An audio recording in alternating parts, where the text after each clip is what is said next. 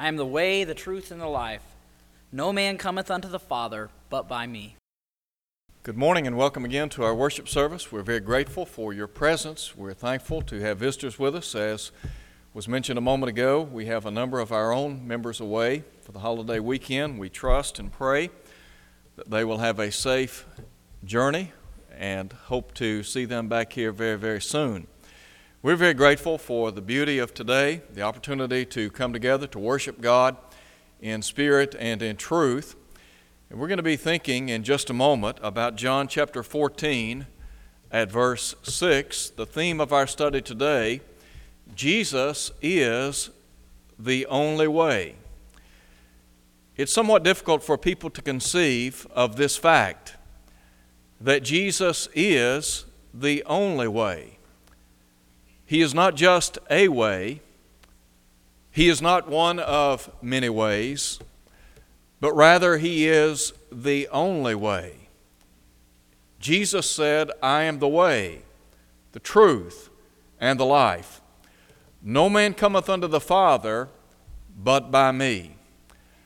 Today we want to think for just a moment about this great verse of Scripture that Jesus is the only way. The first thing I would call your attention to is the fact that Jesus is the only way to salvation.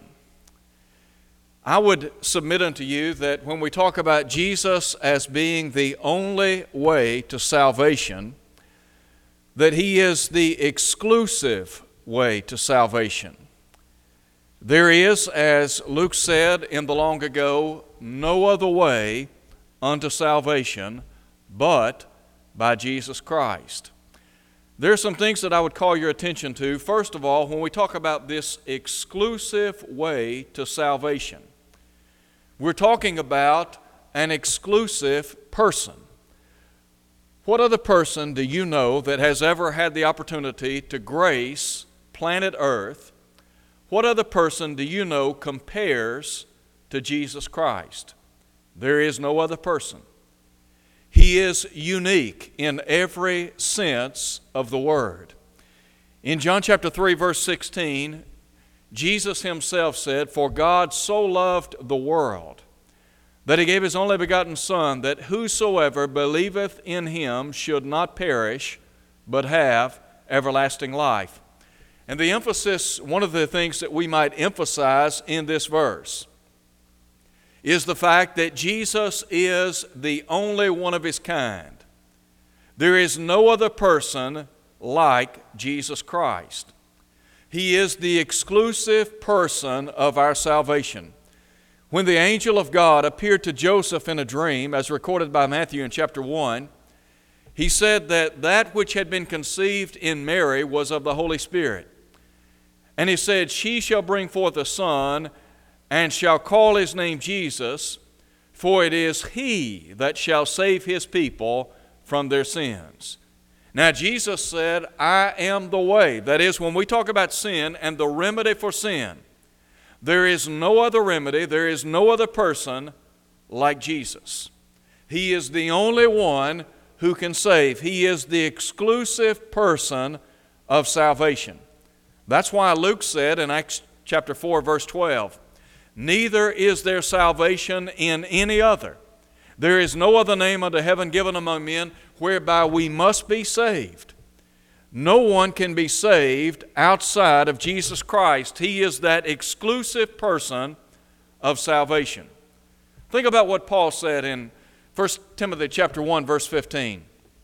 Many many years ago the apostle Paul said, "This is a faithful saying and worthy of all acceptance." That Christ Jesus came into the world to save sinners, of whom I am chief. Jesus is the exclusive person of salvation. He is, as Isaiah said in the long ago, Emmanuel, which is being translated God with us. God in the flesh, who came, lived among men, and died for our sins. There's a second thing I would point out. Not only is He the exclusive person of our salvation, but there is an exclusive plan. There's just one plan to be saved, and that is the plan of our Lord and Savior Jesus Christ. If you were to pick up the New Testament and begin to read throughout Matthew, Mark, Luke, and John, all the way down to the book of Revelation, you'll find that there is a divine pattern or plan whereby we must be saved. Many, many years ago, the question was raised by a jailer in Philippi What must I do to be saved? Well, there's just one exclusive way to be saved. Now, the Bible tells us in 2 Timothy chapter 2 and verse 10 that salvation is in Christ Jesus. There is only one way to get into Christ Jesus, and that is we must be baptized into Christ Jesus. Now, our baptism is preceded by faith in Christ. You have to believe that Jesus is who he claims to be. The Lord himself said in John 8, verse 28, in, in John chapter 8, verse 24, except you believe that I am he, you'll die in your sins. Not only do you have to believe that Jesus is the divine Son of God, you have to be willing to repent. On Pentecost Day, when Peter preached to a multitude of people assembled in the city of Jerusalem to observe the feast or Pentecost itself, the Bible says that Peter said to those people assembled, Repent. That is, you have to change your life, you have to give up sin. And then a person has to be willing to confess that Jesus is the Son of God, just like the eunuch did in Acts chapter 8, when he acknowledged, I believe that Jesus Christ is the Son of the living God.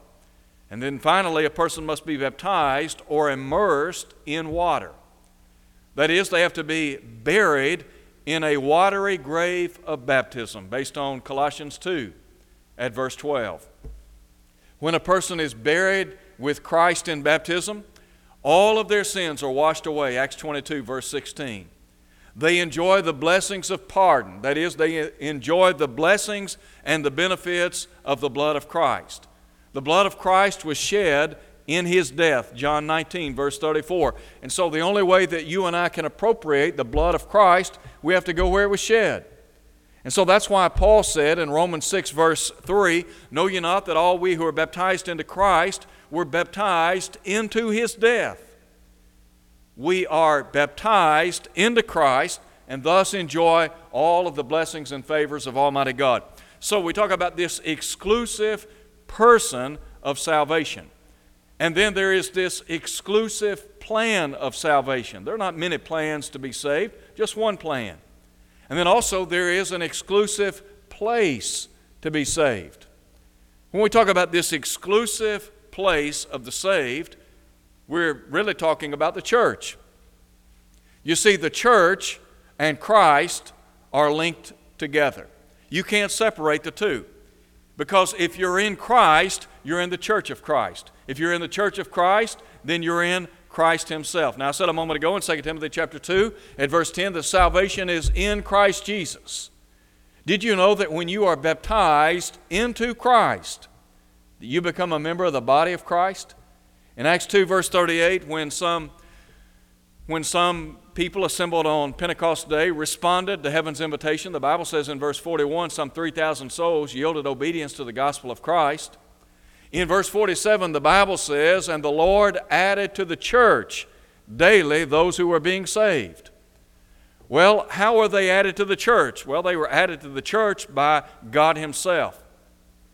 What then was that step that took them from without to within the church? Baptism into Christ. How do I know that? Well, in 1 Corinthians chapter 12, verse 13, Paul said, By one Spirit were you all baptized into one body. What is the body? He's the head of the body, the church. So when you're baptized into Christ, you are placed in what? In the church of Christ. Why do you need to be a member of the church of Christ? Because the Bible says in Ephesians 5, verse 23, that Christ is the Savior of the body. Well, again, what is the body? He is the head of the body, which is the church. He put all things in subjection under his feet, made him to be head over all things to the church, which is his body, the fullness of him who fills all in all. So, in emphasizing this first point, Jesus is the only way to salvation. There's no other way. If you and I want to be saved, if our friends and neighbors in this world, in this community, if they want to be saved, They're going to have to be saved through Jesus Christ. You can't be saved through Muhammad. You can't be saved through Buddha. You can't be saved by any other person or any other thing, only Jesus Christ. We talk about the exclusive person of salvation, the exclusive plan of salvation, and the exclusive place of salvation. That's the church. That's why people need to be members of the body of Christ. But then there is a second thing that we see. Not only is Jesus the only way to salvation, He is the only way to be sure. Listen again to what Jesus said I am the, I am the way and the truth. When we talk about truth, we're talking about the need for education. We have to be educated. As a matter of fact, the New Testament stresses the importance of learning the truth. It's imperative that you and I learn the truth of Almighty God. Think about Christianity. How is it that people become New Testament Christians? Well, the only way that people can become New Testament Christians is to hear, believe, and obey the truth. Jesus said, Go into all the world and preach the gospel to every creature. Now, the Bible says in Romans 10, verse 17, faith comes by hearing, and hearing by the word of God. Romans 10, 17. We are instructed to walk by faith and not by sight. 2 Corinthians 5 at verse 7. Well, how then does faith come about? It comes by hearing the gospel of Christ. In Matthew 28, verse 19, Jesus said, Go therefore and make disciples of all nations, baptizing them in the name of the Father, the Son, the Holy Spirit, teaching them Christianity is a religion whereby people have to be taught. In John 6, verse 44, well, in verses 44 and 45, the Lord said, It is written in the prophets, they shall all be taught of God. Every man, therefore, that hath heard and learned of the Father cometh unto me. How then do we come unto God? Well, we have to hear the gospel, and then we have to believe it and obey it.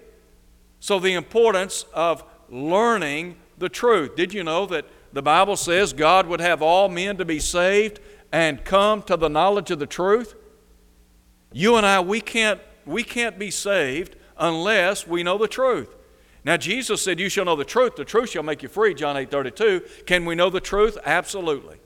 When Paul wrote to the saints in Ephesus, he talked about how he had received revelation from Almighty God. He said he took that revelation and wrote it down in a few words. And then he went on to say, whereby when you read, you may understand my knowledge in the mystery of Christ. Here were people in the first century that had the opportunity to take what Paul had written by inspiration, read it, disseminate it, understand it, then disseminate it to others. They had the opportunity to hear, believe, and obey the truth, and then to share it with other people. That is, in essence, the beauty of the Great Commission teaching others and then baptizing them into Christ Jesus. So, this imperative of learning the truth. Now, we talk about Jesus is the only way to be sure. Are you sure about your salvation? When we talk about being sure, what we want to do is emphasize what the Bible teaches. It's not what I say, it's not what somebody else says, but rather it's what the Scriptures say. In Acts chapter 17, we read of Paul and Silas in the city of Thessalonica. In Thessalonica, some of the Jews instigated a riot, and so it made it imperative for Paul and Silas to flee the city. And so they traveled to the city of Berea. And there was said of the Bereans that they searched the scriptures daily to see whether those things were so. Now, in Romans chapter 8, Paul said, The Spirit bears witness with our spirit that we are the children of God. How does the Holy Spirit bear witness with my spirit? All Paul is saying is that you and I, as individuals, can take God's Word. We can compare what this Bible says with what we have done in terms of salvation. If we have done what has been revealed by the Holy Spirit in this book, then we can conclude whether or not we are a child of God. Did we do what God said to do in terms of appropriating salvation, the salvation that's in Christ? Did we hear, believe, obey the gospel? Were we immersed in water? Are we a member of the church? That's why it's so imperative to learn the truth. But not to just learn the truth, but we are also instructed to live by the truth. You see, once you become a child of God, you've got to live according to truth. Now, in discussing this principle of Jesus is the only way to be sure. He's the only way to be sure whether or not you are a child of God. He is the only way to be sure whether or not you are living faithfully before Him. How can I know if my life is pleasing in the eyes of God? Here's what John said Hereby we know that we know Him if we keep His commandments. 1 John chapter 2, verse 3. If you and I are keeping the commands of God, in other words, if we are honoring what the Lord has said in His Word, then we can rest assured that we are living by the truth. This book is, is really a pattern. When Paul wrote to Timothy in 2 Timothy chapter 1 verse 13 he said, "Hold fast the form or pattern of sound words which you have heard of me in faith and love which are in Christ Jesus." So we can take this pattern and we can make sure that our life is being lived in conformity to this pattern. If our lives, if our life measures up to this book, then guess what? We have all of the promises and all of the assurances that are contained therein. The Bible says in 1 John chapter 1 verse 7, if we walk in the light as he is in the light, we have fellowship one with another, and the blood of his son Jesus Christ cleanses us from all sin. As long as I'm striving to walk in the light, walk in the precepts of New Testament Christianity, then I have the assurance that I have fellowship with God. What greater blessing could there be in life? To know that, that our practices harmonize with our profession. Now, why do we keep the commands of God? Why do we live a life of obedience? Well, we do that because we love the Lord. You see, Jesus said, If you love me, keep my commandments. John 14, 15. John wrote, This is the love of God, that we keep his commandments and his commandments are not grievous or burdensome. Then there is a third thing that we see in John 14, verse 6. Not only is Jesus the only way to salvation, not only is he the only way to be sure, but he is the only way to be satisfied. How many of us want to live an enjoyable life? We, in other words, we want to be happy in life, don't we? There are a lot of people in our world today to just put it very bluntly, they're looking in all the wrong places and all the wrong things for true happiness and true contentment. Jesus said, I am the way, the truth, and the life. No man cometh unto the Father but by me. Do you want to live a life that is filled with satisfaction? Do you want to be satisfied in life? Do you want to live a life where your cup truly is overflowing? Well, the answer to that would be yes. I don't know of anybody that lives here on planet Earth that says, you know, I just want to be miserable, I want to be unhappy, I want to be discontented. I don't know anybody like that. Most people, if they're in their right mind, want to be happy. And they want to live a satisfied life. Jesus can give you a life of satisfaction. How so? Let me just offer some reasons how Jesus can bring satisfaction to your life. Number one, Jesus can provide you with an abundant life. In John chapter 10, verse 10, Jesus said, I am come that they may have life and have it more abundantly. If you choose to follow the Lord Jesus Christ, if you are following the Lord Jesus Christ, then truly you can echo with the psalmist in Psalm 23 that your cup overflows. There are so many blessings and rich provisions available for every Christian. The Christian life is an abundant life. It is a life wherein we can count our blessings over and over. We can name them one by one, and truly, as the song goes, it will surprise us what the Lord has done. There's just no way that you and I can, can in any way gauge all of the blessings, the abundant blessings that God so richly bestows on us. James said, Every good gift, every perfect gift comes down from above, from the Father of lights, with whom is no variation, neither shadow of turning. The psalmist in the long ago said, Blessed be the Lord who daily loads us with blessings or benefits.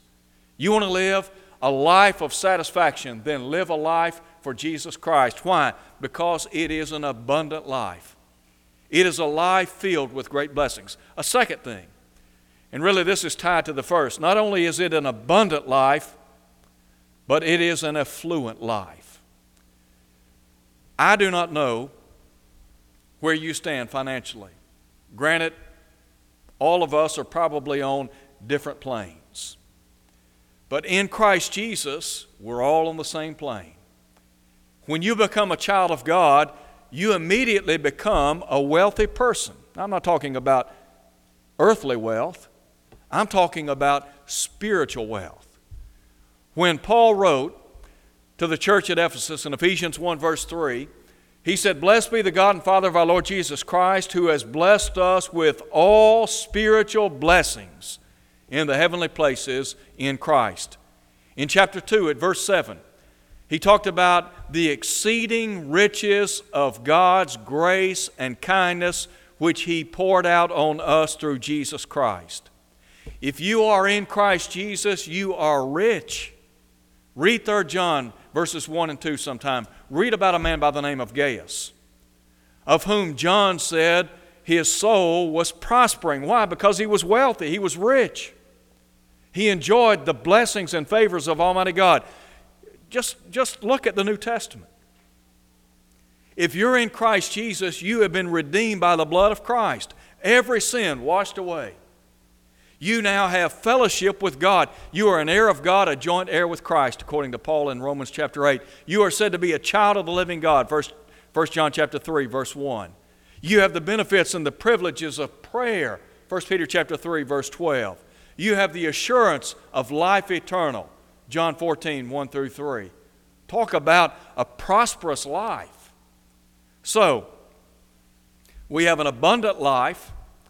We have an affluent life, I would also, I would also suggest that we have an approved life. Now, this is not in our, in our outline, but when, when we talk about having an approved life, here's what I mean God places on our life a stamp of approval to know that we are pleasing in the eyes of God. You remember when Jesus went up into the mountain and was transfigured before Peter, James, and John?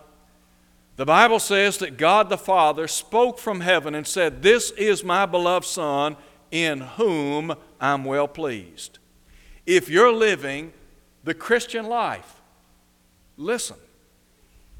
God is placing His stamp of approval on you. The Bible says the Lord knows those who are His. God knows you.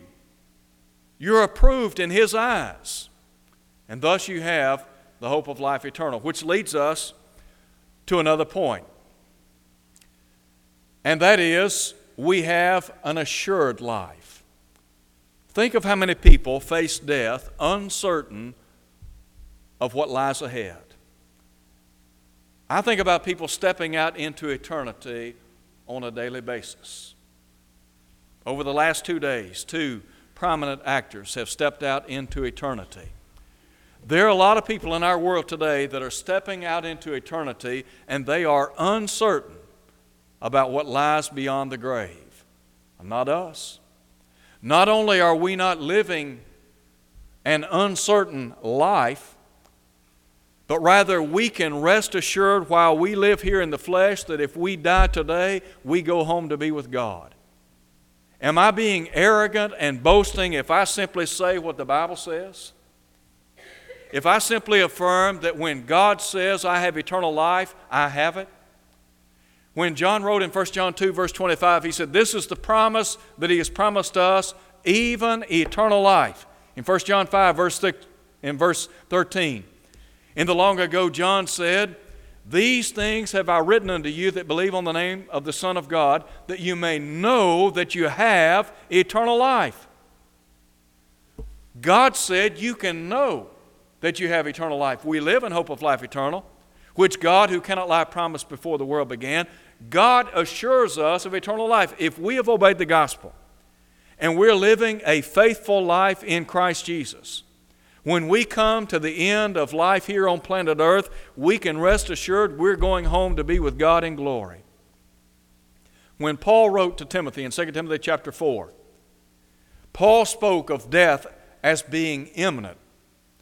He knew that the hand of Caesar would, would come upon him very soon.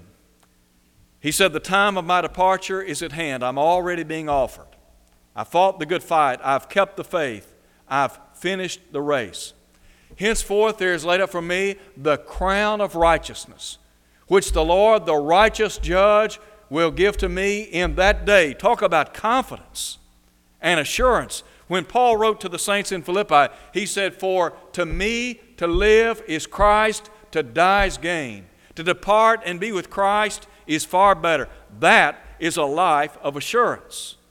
And that's the kind of life that we have.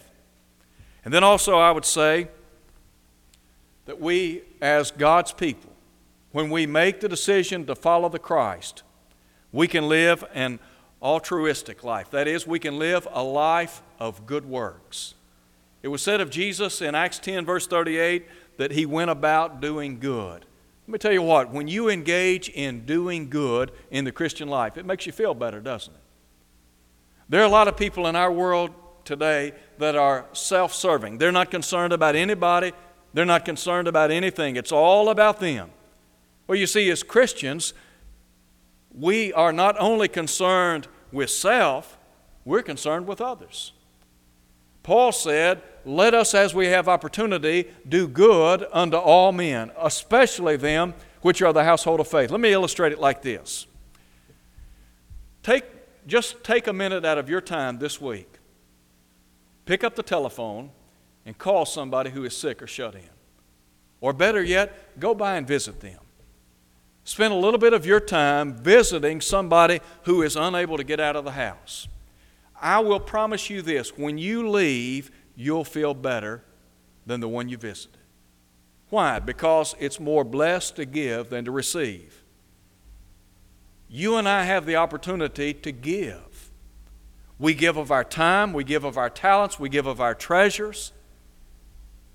We have the opportunity to serve. That's what Christianity is all about when you're living a life of service in Christ Jesus, engaging in those good works, it is a, it is a satisfying feeling to know that you are laboring for the cause of Christ. Here's what the Hebrew writer said that God is not unrighteous to forget our work and labor of love. The things that we do in the name of Christ will one day be rewarded. And so to know that it's a satisfying life let me close by asking this question Is Jesus Christ the focal point of your life? He is the only way. There is no other way. Are you following Him today? If you're here today and you've not obeyed the gospel, why not put your faith and trust in Jesus? Believe that He is the Son of God. Be immersed in water for the remission of your sins, Acts 2:38. Enjoy the blessings and benefits of being a child of God. Maybe you're here today, you're unfaithful to His cause. Why not come home? John said if we confess our sins, He's faithful and just to forgive us, to cleanse us from all unrighteousness. Could we pray with you and for you, knowing that God will abundantly pardon? Would you come as we stand and sing?